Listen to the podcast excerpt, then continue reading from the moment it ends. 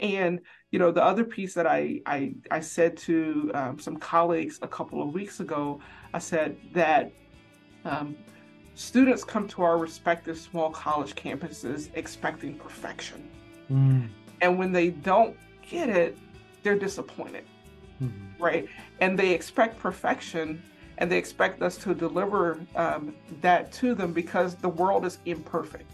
Mm-hmm. So I think there's even more pressure uh, on our small colleges to be able to do that. And so the future of student affairs, um, particularly at the um, at various levels, um, is is what do we do about that? Mm-hmm. Uh, what do we do about that and maintain the trust and maintain yeah. an adequate workforce? All of those other things. I think it's just going to get harder.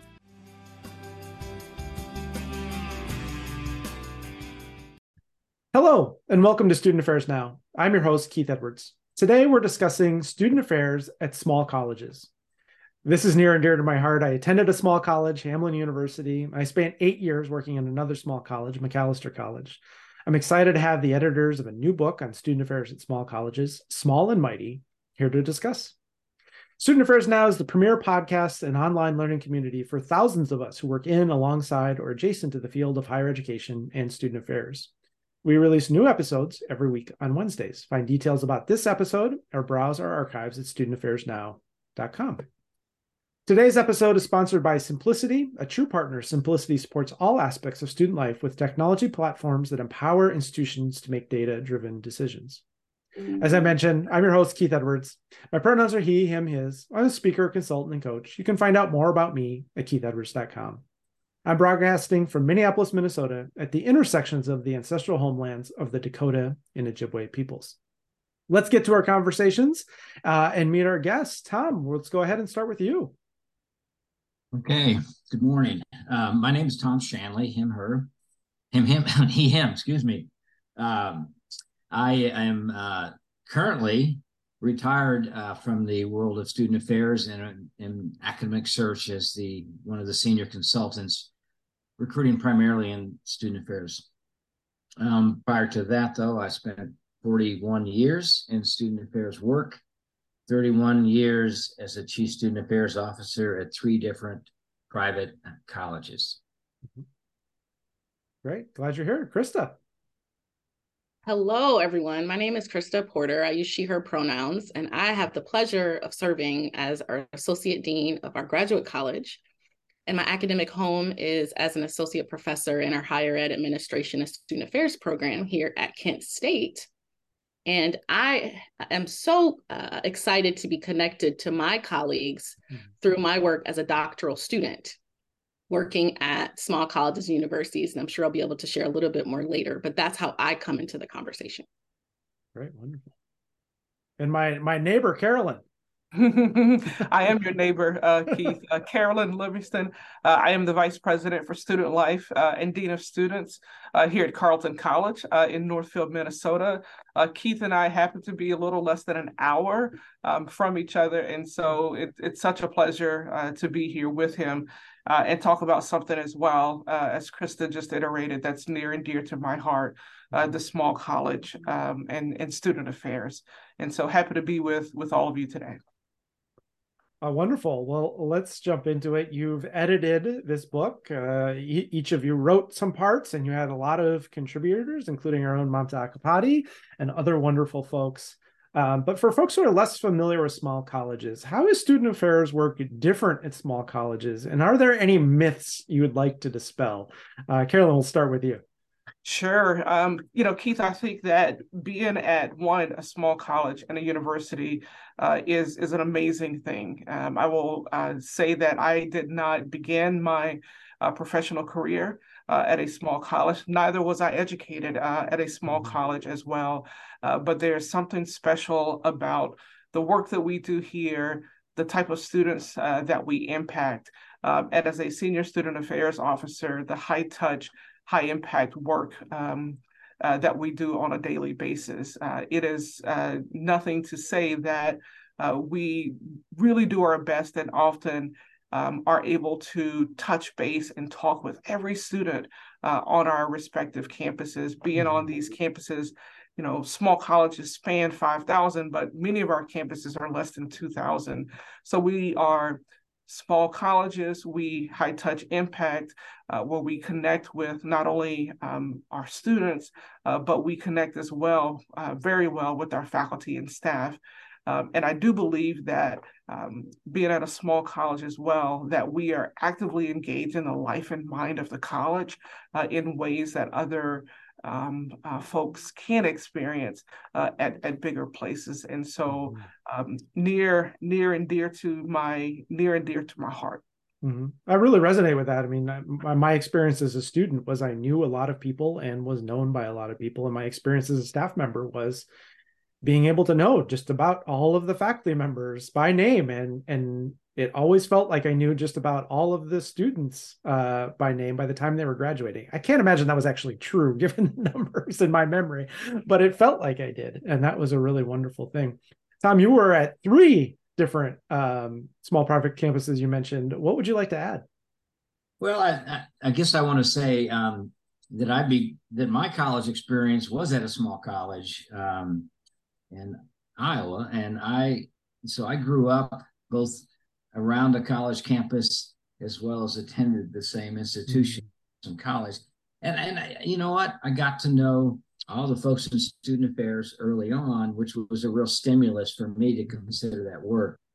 Um, but having then served as the chief student affairs officer at those institutions, I think I'd echo what Carolyn had to say. But I, I think one of the things that was uh, mind I kept kept track of the entire time I was there and was very mindful of, and that is because we make so many decisions every day that affect the lives of students directly at a small college. Uh, it's it's an enormous responsibility uh, and an enormous pleasure. Uh, it's impossible to walk across campus as the dean and not have almost every student know who you are. Um, I had done my under my graduate work at the University of Minnesota, so uh, you know this well, Keith. I mm-hmm. suspect walking across campus, you could you could completely be invisible. Mm-hmm. From that to a, a, campus of 1500 where it was exactly the opposite. Mm-hmm.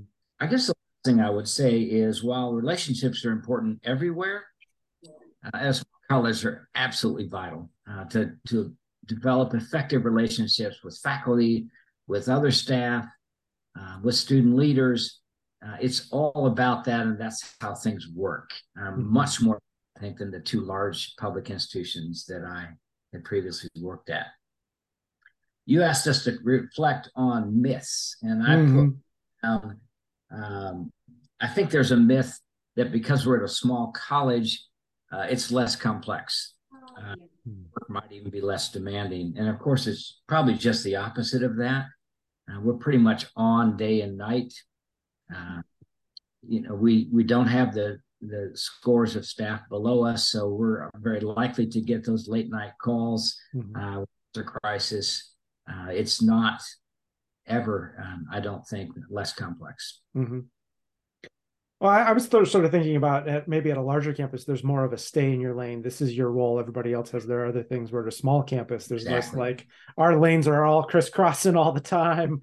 there isn't that. Um, Krista, what what would you add? I think just to build on what you just said, Keith, it's um, so as a doctoral student, I was able to get uh, went to University of Georgia for my for my doctorate, but because of proximity to Atlanta, and Decatur, I was able, and because I just got to meet Carolyn, mm-hmm. um, I got to serve at both Agnes Scott and Emory. And an ex- specific example about the sort of crossing lanes is I remember we were in an assessment planning meeting that Carolyn let me sit in. And the amount of collaboration that was happening right before my eyes. It didn't matter about titles, it didn't matter about positions. Everyone was at the table, everyone it, and it was a lot of people, right? And so this full committee of different folks from across campuses all had a say. Uh, all voices were heard, and all were able to contribute to this this document, right? This mm-hmm. plan, the strategic plan. And so I think that's an example of the intent, the intention um, and the collaboration that happens at a small college, specifically in student affairs divisions. Mm-hmm. And, and yeah, Keith, I can sort of piggyback on Krista's point, uh, and also um, blend something you know that Tom shared. You know, when you talk about relationships, uh, it's not only um, faculty and staff um, and students, but I think in particular at a small college, it's the parents and the families. Mm. Um, it's the it's the alumni, uh, but it's also you know small college often equates to small town mm-hmm. um, and and so the visibility uh, that the dean or the senior student affairs has officer has in the community um, is extremely important mm-hmm. um, and you know if there are things happening in the town um, community members when i go into the grocery store in my or when i go into the local store they are likely to say hey i saw a student doing this or I saw some students at the, you know, the local coffee shop, uh, mm-hmm. all these types of things. And so it's the relationships that exist beyond the people that we see on our campuses uh, every day. And I think that's critical for the, for the small college. Yeah. And I love that, that, that know, knowing and, and being known, it's a double-edged sword, right? There's uh to, to me, that was fantastic. My daughter who's 13 the idea of being on a small campus where everybody would know her, she's like, why would you want that? oh, that sounds terrible. And so I think it's not, um, you know, it, for for different folks, and I think that goes with we're student affairs professionals. I think there are some people who really want, like like you're talking about, this really direct student impact and student influence, much more of a retail sort of like knowing them, talking with them, meeting with them, and others much prefer a much more indirect, more wholesale mm-hmm. approach at a larger institution where you're having an indirect impact on maybe larger folks. And I think uh, I really appreciate you laying some of that out. I think one of the fun me, things. Go go ahead, Tom. Uh, well, let me just I think jump in on one thing we didn't mention that I think is is critically important at small colleges, and that's the that's the importance of staff development. Um, for for small colleges, either because of uh, re- limitations in resources or the lack of mobility uh, in, in, terms of professional development and moving up. Mm-hmm.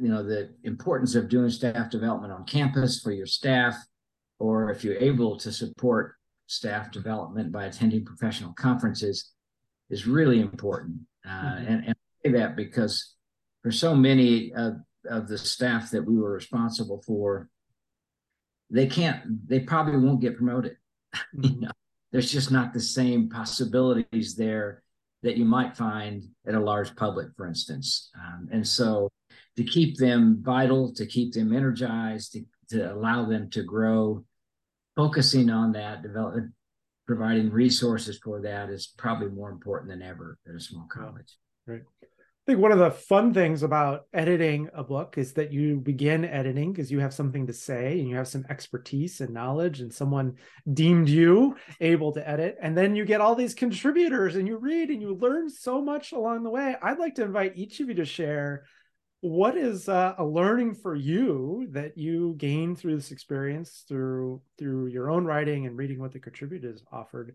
Krista, what did you learn? First of all, let me give uh, shout outs to these amazing people, right? Mm-hmm. Um, yeah, Tom and please. Carolyn. It was such a pleasure to work alongside them and to think with them, to tackle issues with them, right? To to go through chapters with them. One thing that I learned in the process, because I too, similar to what Carolyn shared, have been educated at large publics um, and have worked at large publics. And so for me, the ability to engage so many institutions. Right? So the diversity of institutions that are considered small colleges, 5,000 or less students. Um, and so to work with some of these authors who are coming from all different pathways into small colleges and universities, um, various titles, uh, most of the authors were at the senior level but uh, that is one thing that i particularly learned is the the diversity among institutions private public small um, right? Liberal arts hbcu minority serving right? And so uh, I, I, walk away with that. Awesome. How about you tom? What did you learn through this? Well i, I kind of want to echo something chris just said and that is that it, it really was uh, i think humbling and, and also exhilarating to see so much talent out there. Mm. You know, mm. talented people writing these chapters with multiple experiences. You know, some were distinctive, certainly uh, distinctive by type of institution, uh, by by resources, um, by culture. But there are also many similar similarities between people that uh, find passion in the work that they do at the small college, whether public or private. So I think that was one of the things that was uh, like Krista. I learned a lot. You know, I learned a lot from others uh, willingly contributed. I think the other thing that there were differences, and the differences that that I think are critical as we uh, face the future and as people try to cope with what's going on now, is there's a pretty good gap um, between the resourced institutions that might be considered more elite mm-hmm. and the capacity to to hire staff and to hire new staff and to develop programs and those that frankly are struggling to make make ends meet uh, to get enrollment to get a to get a student population that um, is necessary to to stay productive and, and so that's apparent. And so some of the some of the things that we through this would be different based on those cultural and resource differences. Mm-hmm. yeah i appreciate you bringing that up. And i think one of the things that i i've observed in my work working with many different institutions this goes beyond small colleges is the the the pre pre covid institutions that were thriving mm-hmm. are doing great. They're thriving even more and the pre-COVID institutions that were struggling are struggling more than ever. And I think Ebony mm-hmm. Zamani Gallaher said, you know, the, the, prediction on COVID is the rich will get richer, the poor will get poorer. And I, I think about all the time as I see that. Is that something that you're noticing too? Um, mm-hmm. The the most selective institutions are having banner years and applications, and students living on campus and resources, and mm-hmm. and the ones that were struggling are, are are struggling more than ever. I think that's absolutely right. Mm. Yeah, there's a there's a there's a piece, uh, Keith, um, in a, a, chapter that I um, uh, wrote with Steve Poskanzer, who's the um, president emeritus uh, here in Carleton, where we talk about that that the the search for distinction, mm-hmm. um, and and and and particularly what is it about the small college um, that makes it unique? uh, where's the niche, right? Um, mm-hmm. Because as you indicated, um, you know, there are some institutions that did very well um, um during the COVID or were able to continue um, sort of that. Um, um, continue continue thriving. Uh, but there mm-hmm. were a couple of institutions that were really struggling um, prior to COVID, um, and some have shut down. Mm-hmm. There's an institution or two that we mentioned say you know they survived the civil war but couldn't survive covid um, when they're when they're yeah. when when the numbers um, went down um, significantly but i think that's what we learned um, as well from the authors and and the contributors right we learned that people um, do the best that they can um, at the small college to keep it going right mm-hmm. and that's either from a um, a financial standpoint that's either from a resource sort of reduction maximizing um, staff um, being extremely resourceful for how we um, how we care for uh, students and or provide for them mm-hmm. provide for students pretty much in, in ways that are extraordinary um, mm-hmm. at, at, at small colleges and um, so so I think that's a part of what I learned from the authors uh, and the contributors. And mind you, it was 33, 34 of them, right? Who, who all had individual um, or different backgrounds. Some we knew a lot about. Others we were pleasantly we were pleasantly surprised. Um, I think the other piece, uh, Keith, that I'll mention uh, that I that I learned is that um, senior student affairs officers have various pieces of the puzzle. Mm-hmm. Um, and and they showed that like you know we had someone who we thought in mind you know could write about uh, freedom of, of, of expression right um, and then it was like no put me you know on another a, another section and so mm-hmm. the things that the folks who work at small colleges and universities need to know and actually know um, just make them all the more special for working at these respective institutions Great. I, I, wonder if you could talk to me about um, community building, uh, and and this is something that's standing out to me from what you're just talking about, but also what you said earlier about um, when colleges are struggling.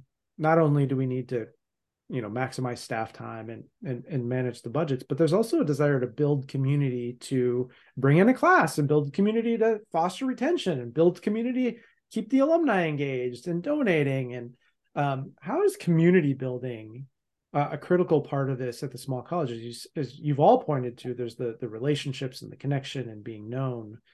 How is that playing a role in in sort of institution viability?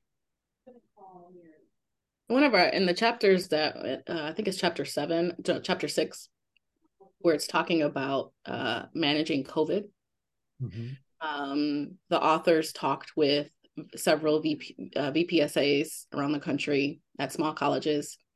And that was one thing that really they highlighted was the ability to build community across levels. So mm-hmm. to assist the students to support the students to work with each other um, to really pull folks in at all levels uh, because the task was was great mm-hmm. right and so how are folks building community how are folks communicating with each other how are folks getting buy-in about decisions that had to be made on, on right there Mm-hmm. Um, and so I, that's what that's what made me think of that as you asked that question, is specifically that chapter around COVID. Mm-hmm. There's also strikes me. Oh, go, for it. go ahead, Carolyn. No, you go, Tom. Well, just what strikes me in, in thinking about the question you just posed, Keith, is is leadership's more important than ever um, on these campuses. It's and, and it's it's it's the president, it's the vice presidents, it's the deans, it's people really, really focusing on, particularly post COVID, the importance of developing community of, pe- of people coming together, shared planning, shared celebrations, um, acknowledging the hard work that people are doing. Uh, I, I, think it's probably more critical now than ever. Mm-hmm. I think it's it's more critical, and I think that there is also a higher set of expectations for community building right? I mm-hmm. mean, I, I think now the uh, when we talk about higher education and really when we talk about the world now mm-hmm. we're talk pre-covid and, and post-covid right mm. and and whatever this post-covid world that we're in um living really, with covid? Exactly dealing with covid. Uh, i think the expectations are even higher uh, because i think that there is a period that folks missed out on or folks were or a period where people weren't actually able to capitalize on the community. So um so to echo tom i think there's even more of an expectation um, that we build community and um and you know particularly at a small college there's always an opportunity to to, to build community but in in many ways we have to be even more intentional mm-hmm. uh, about that either mm-hmm. from a how do we put faculty, staff, and students in space with each other? Mm-hmm. Um, how do we provide the events and the programs and the services that do that as well? Some targeted outreach to particular populations that might feel disengaged from a community perspective. I think we have to be aware of all mm-hmm. of that, even more so now than we did before. And community building, you know, Keith, uh, is core of what we do at the small college. Right you see a, a greater uh, need for that? I guess my my assumption is because of COVID, because of isolating and social distancing and masking and and, and missing out on school that the the need and desire for community is greater than ever and the skill and capacity to make connections to build friendships to build relationships is lower than ever and then that that might lead to a um, rather than the students doing that they they want student affairs. right. We, we want community. We're having a hard time. Will you please do that for us? We'd like to maybe think about with us. Do you see that dynamic? Absolutely. I mean, I I think you you were in a meeting yesterday with us yesterday um, here at Carleton talking exactly um, about that, uh, and and we can we can um, attribute um, the the challenge that our students are having with communication and dialogue uh, to a to a lot of things, right? Yeah.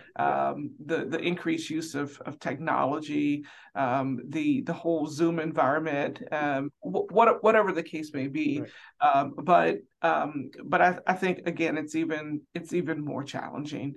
Uh, to to be able to do so, and we really have to balance those tensions, as you indicated, between the students who um, want us to let to do less, but really they want us to do more. Uh, mm-hmm. They want us to help them find a friend or find mm-hmm. friends. Um, their parents want um, when they call us at the small college, they say, "Hey, you know." My son Keith is having challenges uh, right now in um, in in connecting with you know their roommate um, and and meeting and meeting friends. Can you help them without you telling them that I've called uh, to do so. Mm-hmm. And those are the types of community building events that we have to, community building things that we have to continue to do um, at at the small college. And I know Tom, you know, did a tremendous job of of of, of that at, at Davidson for such a long time. Mm-hmm. Well, I, I see, and I wonder, Tom, if you've experienced this, where where you so many students know you, um, and when you are putting in boundaries. They want you to leave us alone. What are you doing? let us be, let us be, let us be. You have no right, right? And then when they need you, why aren't you here? Why, why don't you stop them? Why don't you prevent this from happening? Did, did you experience that kind of tension?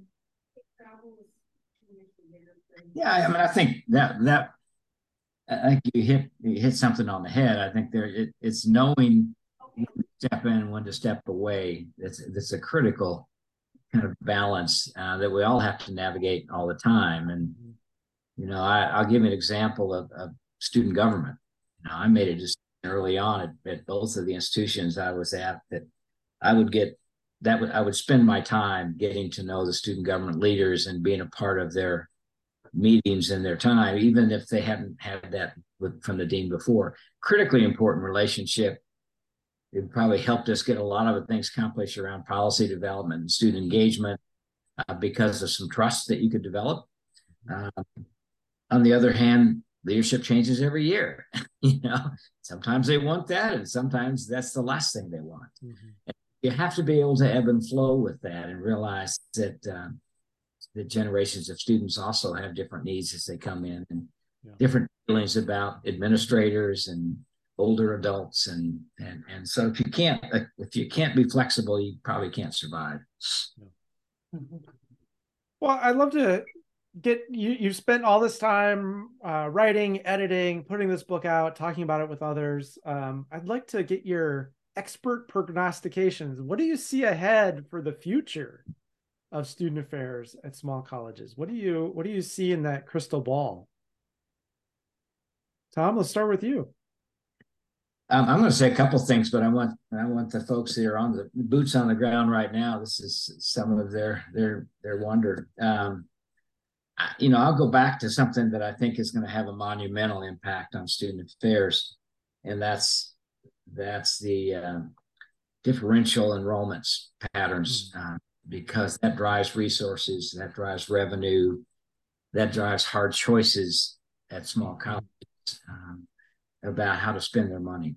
And while and that constant tension will always lean towards academic affairs as it should, um, the student affairs also plays a terribly vital role in both the attracting of students and the retaining of students and the, the development of a campus life. So that tension, I think, is going to get exasperated in the future. And that's that's I hate to start with a negative, mm-hmm. but it's going to be uh, it, then critically important that we go back to some themes we talked about before: the importance of relationships and the importance of trust and of building community with not just students but faculty, um, so they can appreciate the value of what we do every day. Uh, that's that's one. Um, I think uh, you know one of the, the great challenges for student affairs work um, for all student affairs, whether large or small, is is the fewer numbers of, of students going into graduate school and to graduate prep programs. Mm. So it changed the dynamic of what we're able to do in terms of recruitment. And typically the the larger institutions can grab a lot of those people because they have more money to spend or they or they become more attractive or for whatever reason and i think it may well change the model of how we approach student affairs work uh, we've had the luxury for quite some time of hiring professionals from master's degree programs or phd programs and bringing them right onto our campuses in various roles. I'm not sure we're going to be able to do that fully in the future, and we may have to look at either other kinds of graduate programs or even, heaven forbid, consider that maybe a bachelor's degree and some relevant student leadership experience uh, as an undergraduate might have to be acceptable. So mm-hmm. I, I think unless things change and there's nothing that indicates it's going to anytime in the near future, those are going to be some great, great challenges for, I think, student affairs work. Yeah. Thanks for that. Krista, what do you see? Yeah, I definitely um jumping right from where Tom left off is sitting in, right, as associate dean of graduate college, we definitely see those numbers decreasing, right, of our graduate students and those who are able to go into uh, these type of um, professions and sort of frontline, you know, entry level positions.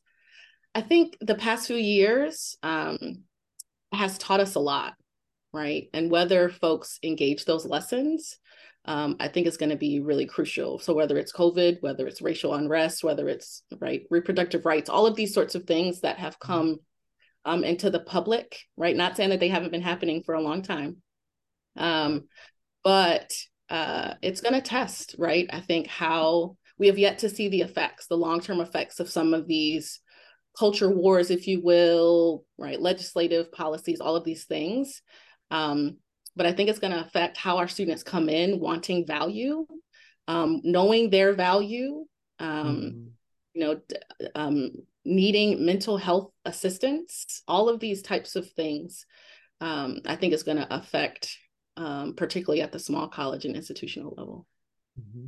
I think that the the the mental health is a real a particular challenge, and this goes back to a point that Carolyn made: is that I, I hear from all of the campuses, uh, the mental health issues have not grown; they have grown exponentially.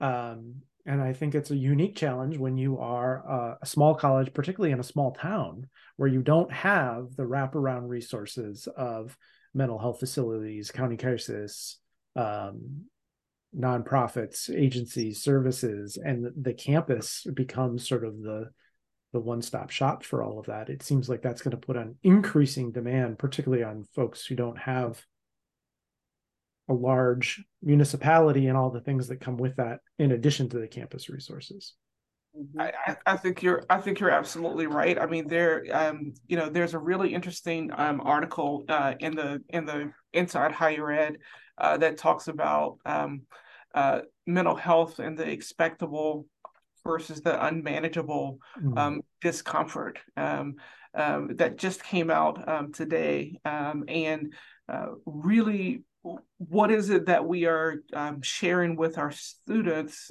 with our really talented young people about? is it is it anxiety or is it discomfort?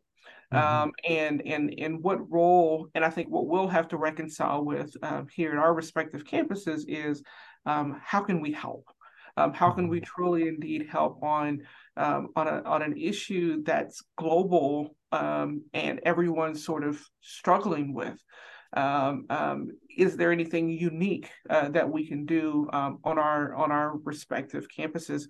I mean, so much so, Keith, that we just launched a, a, mental health, a student mental health task force um, here on campus to um, to tackle that issue. Our last one was five years ago, mm-hmm. um, but we are we're we're back at it. Um, we're back at it again, and and so that sort of leads me to to to think about when we when we you know when we talk about sort of the future of student affairs um, at small colleges, the prioritization of our work is going to be even more important now um, than than ever. You know, Tom sort of talks about it in the sense of um, the future of our profession uh, and how do we um, bring along people um, who have a deep interest um, in uh, in our work from their own sort of student experiences how do we bring them into the fold? Um, i think it's i think it's a really challenging thing that we have to talk about um, as a as a profession. I think our work um, uh, frankly is going to be a whole lot more um, of of the same. Um, and um, a, a whole lot more of the same in the sense of we will continue to have high expectations we will continue mm-hmm. uh, to have um, students who want us to engage them even more um, than than than ever before. So high high touch, um, high impact, solve the world's problems, um, and you know the other piece that I I, I said to um, some colleagues a couple of weeks ago, I said that. Um, students come to our respective small college campuses expecting perfection. Mm. And when they don't get it, they're disappointed. Mm-hmm. Right. And they expect perfection and they expect us to deliver um, that to them because the world is imperfect. Mm-hmm. So I think there's even more pressure uh, on our small colleges to be able to do that. And so the future of student affairs, um, particularly at the um, at various levels, um, is is what do we do about that? Mm-hmm. Uh, what do we do about that and maintain the trust and maintain yeah. an adequate workforce? All of those other things. I think it's just going to get harder. Yeah. It really strikes me that you're saying, you know, students want more, expect more, need more. Um, and then our previous conversation was, you know, enrollment dropping and financial challenges and staff challenges. We can't find the people. So uh, this sort of more with less continues to be uh, the direction that that I think many of us are being pulled apart at. Um, student needs, student expectations, and then also compliance and, and other things. Our, our work is more complex than it ever has been. Um, and as Krista pointed to, so many things beyond the college campus coming in through the college campus, whether it's the news or technology and social media and, and racial injustice, um, all of that uh, kind of coming in. Uh, what else would folks like to add here about what you see into the future? Well, I, one thing we didn't bring up that I that I and I really almost want to pose this as a question to Carolyn and Krista, but please, uh, there's also a, uh, and my sense is at least the young staff, particularly millennials, and their work ethic and their desire to have a balance in life and leave at five o'clock and and move on and do that, which is understandable, mm-hmm. uh, versus didn't grow up with that kind of ethic. Who always had this experience in student affairs where my goodness you might get there at eight and go home at eight or or later. And uh, mm-hmm. kind of work until the job was done. Uh, that's that's got to be attention i think. Uh, i'd love to have you all talk about that I think it goes back to, and I'll definitely let Carolyn end on this one, but on the, for this question, but I think it goes back to value, right? So how are folks feeling uh, valued? Um, are they feeling as they're heard, um, not just listened to? Mm-hmm. Uh, right. I'm not saying that some of the expectations are different, right, intergenerationally, but um, that's been my experience. It's about value and um, being heard, being respected in all of who mm-hmm. that person is. Mm-hmm. Right. Um, Cared for as not just a, an employee, but as a person. Right. Uh, right. Yeah, and I think that that particularly resonates at the small college, right? I mean, we when we talk about sort of high touch, um, high impact, that's about showing the fact that we value everyone um, on our on our respective campuses right? Mm-hmm. we value the faculty we value the staff um, we value the student right? Um, and it's it's how do we it's how do we display that um, display that type of display that type of value? Um, and uh, and i think that people feel as if they are more comfortable displaying that type of value um, at this at the small college uh, than than than in other in other places. You know, Tom, you said something that I think that um, we should probably expand on a little bit uh, more. You you talked about um, um, you talked about the limitations of folks being promoted uh, at the at the small college. Some of that, and I think that's you know something that we should expand on because uh, we are we should be destination places to work, right? Mm-hmm. But we know that um, we have multiple roles. Um, everybody has multiple roles, and the the structure is pretty flat um, at the small college. So, are we destination or are we um, what what type of place are we with mm-hmm. limited promotion op- promotional opportunities? Mm-hmm. Well, and I think just as I was mentioning with students, um, small colleges are a great place for some, and not, and not a great place for some. And how do we be distinct? Um, but how do we do that with staff? Uh, if this is what you're looking for, this is a great environment you to be in.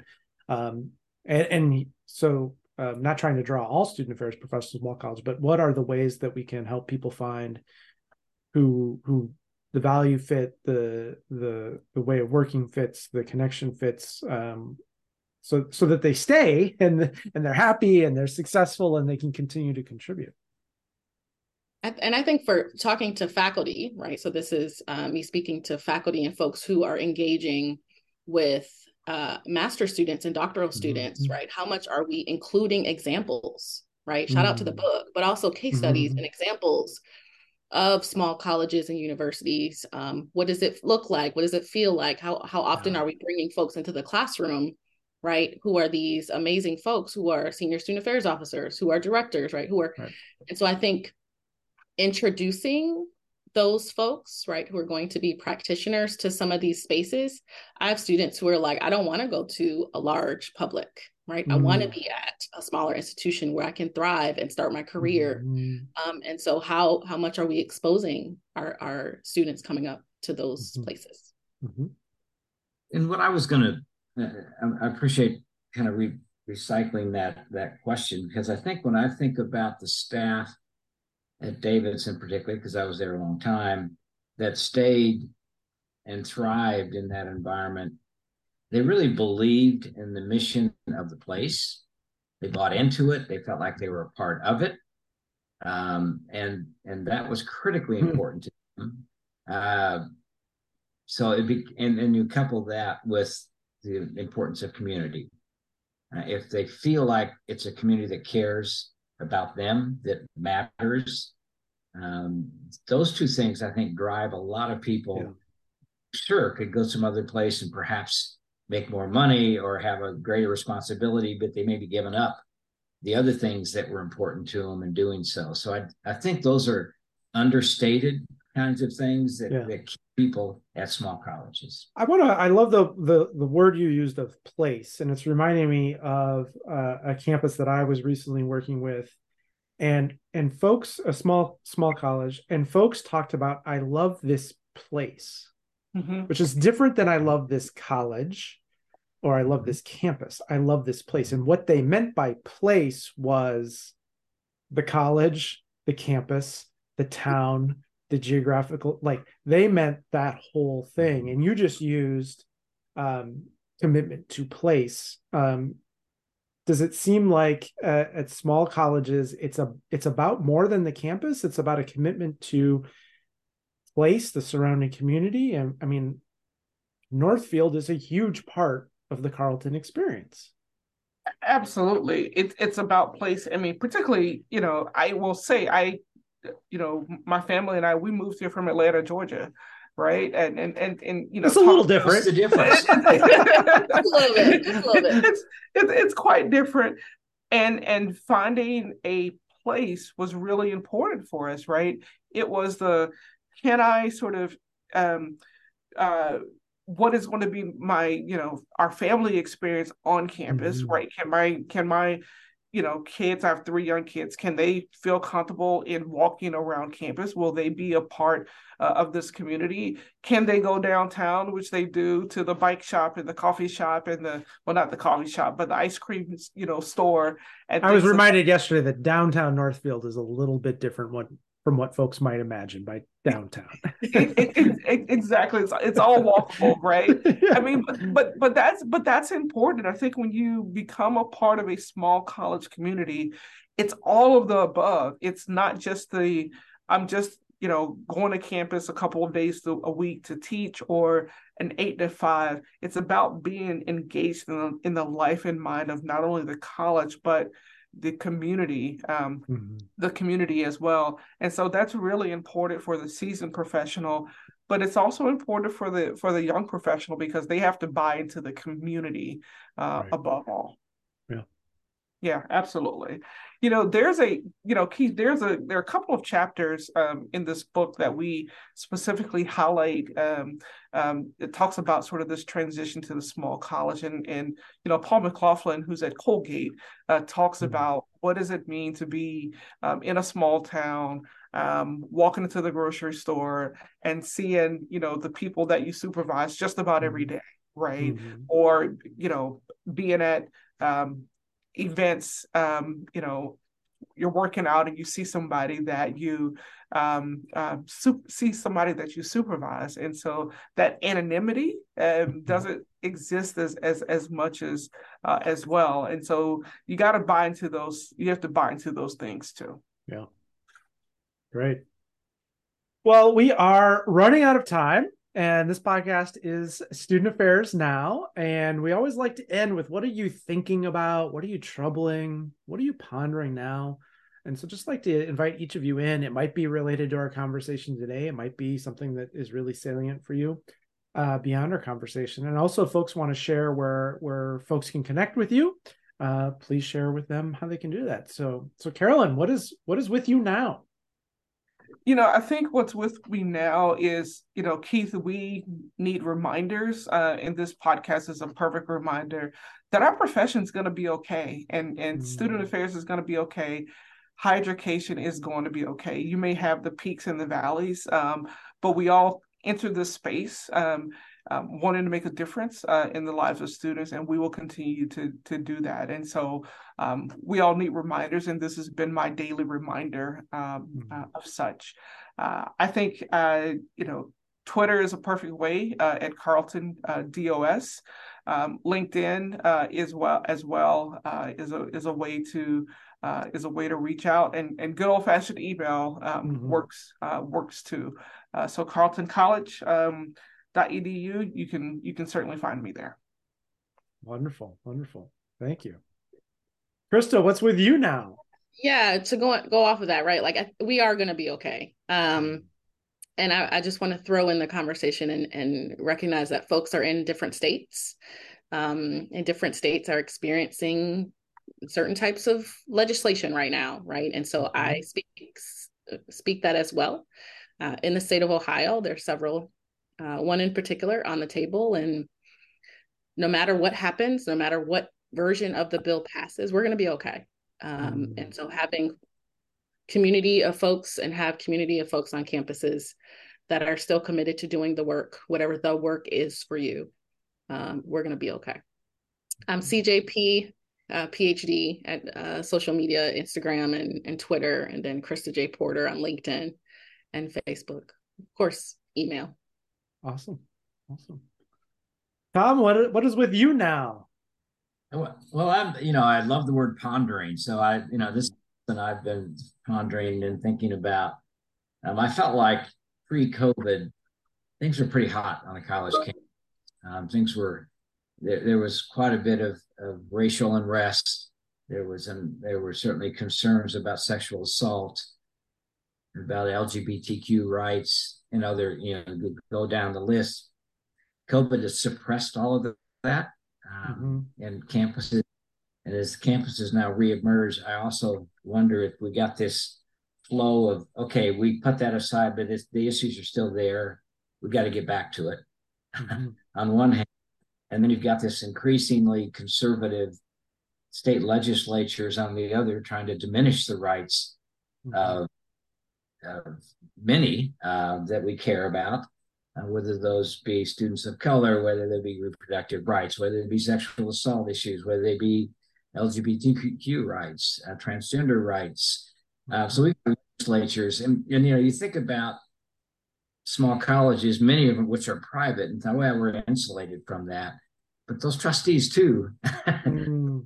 and an impact some of the things that we thought were safe. Um, so I, yes, student affairs is going to be fine, and we've got the mm-hmm. talent, and we've got the energy, and we've got the education to be on the front lines.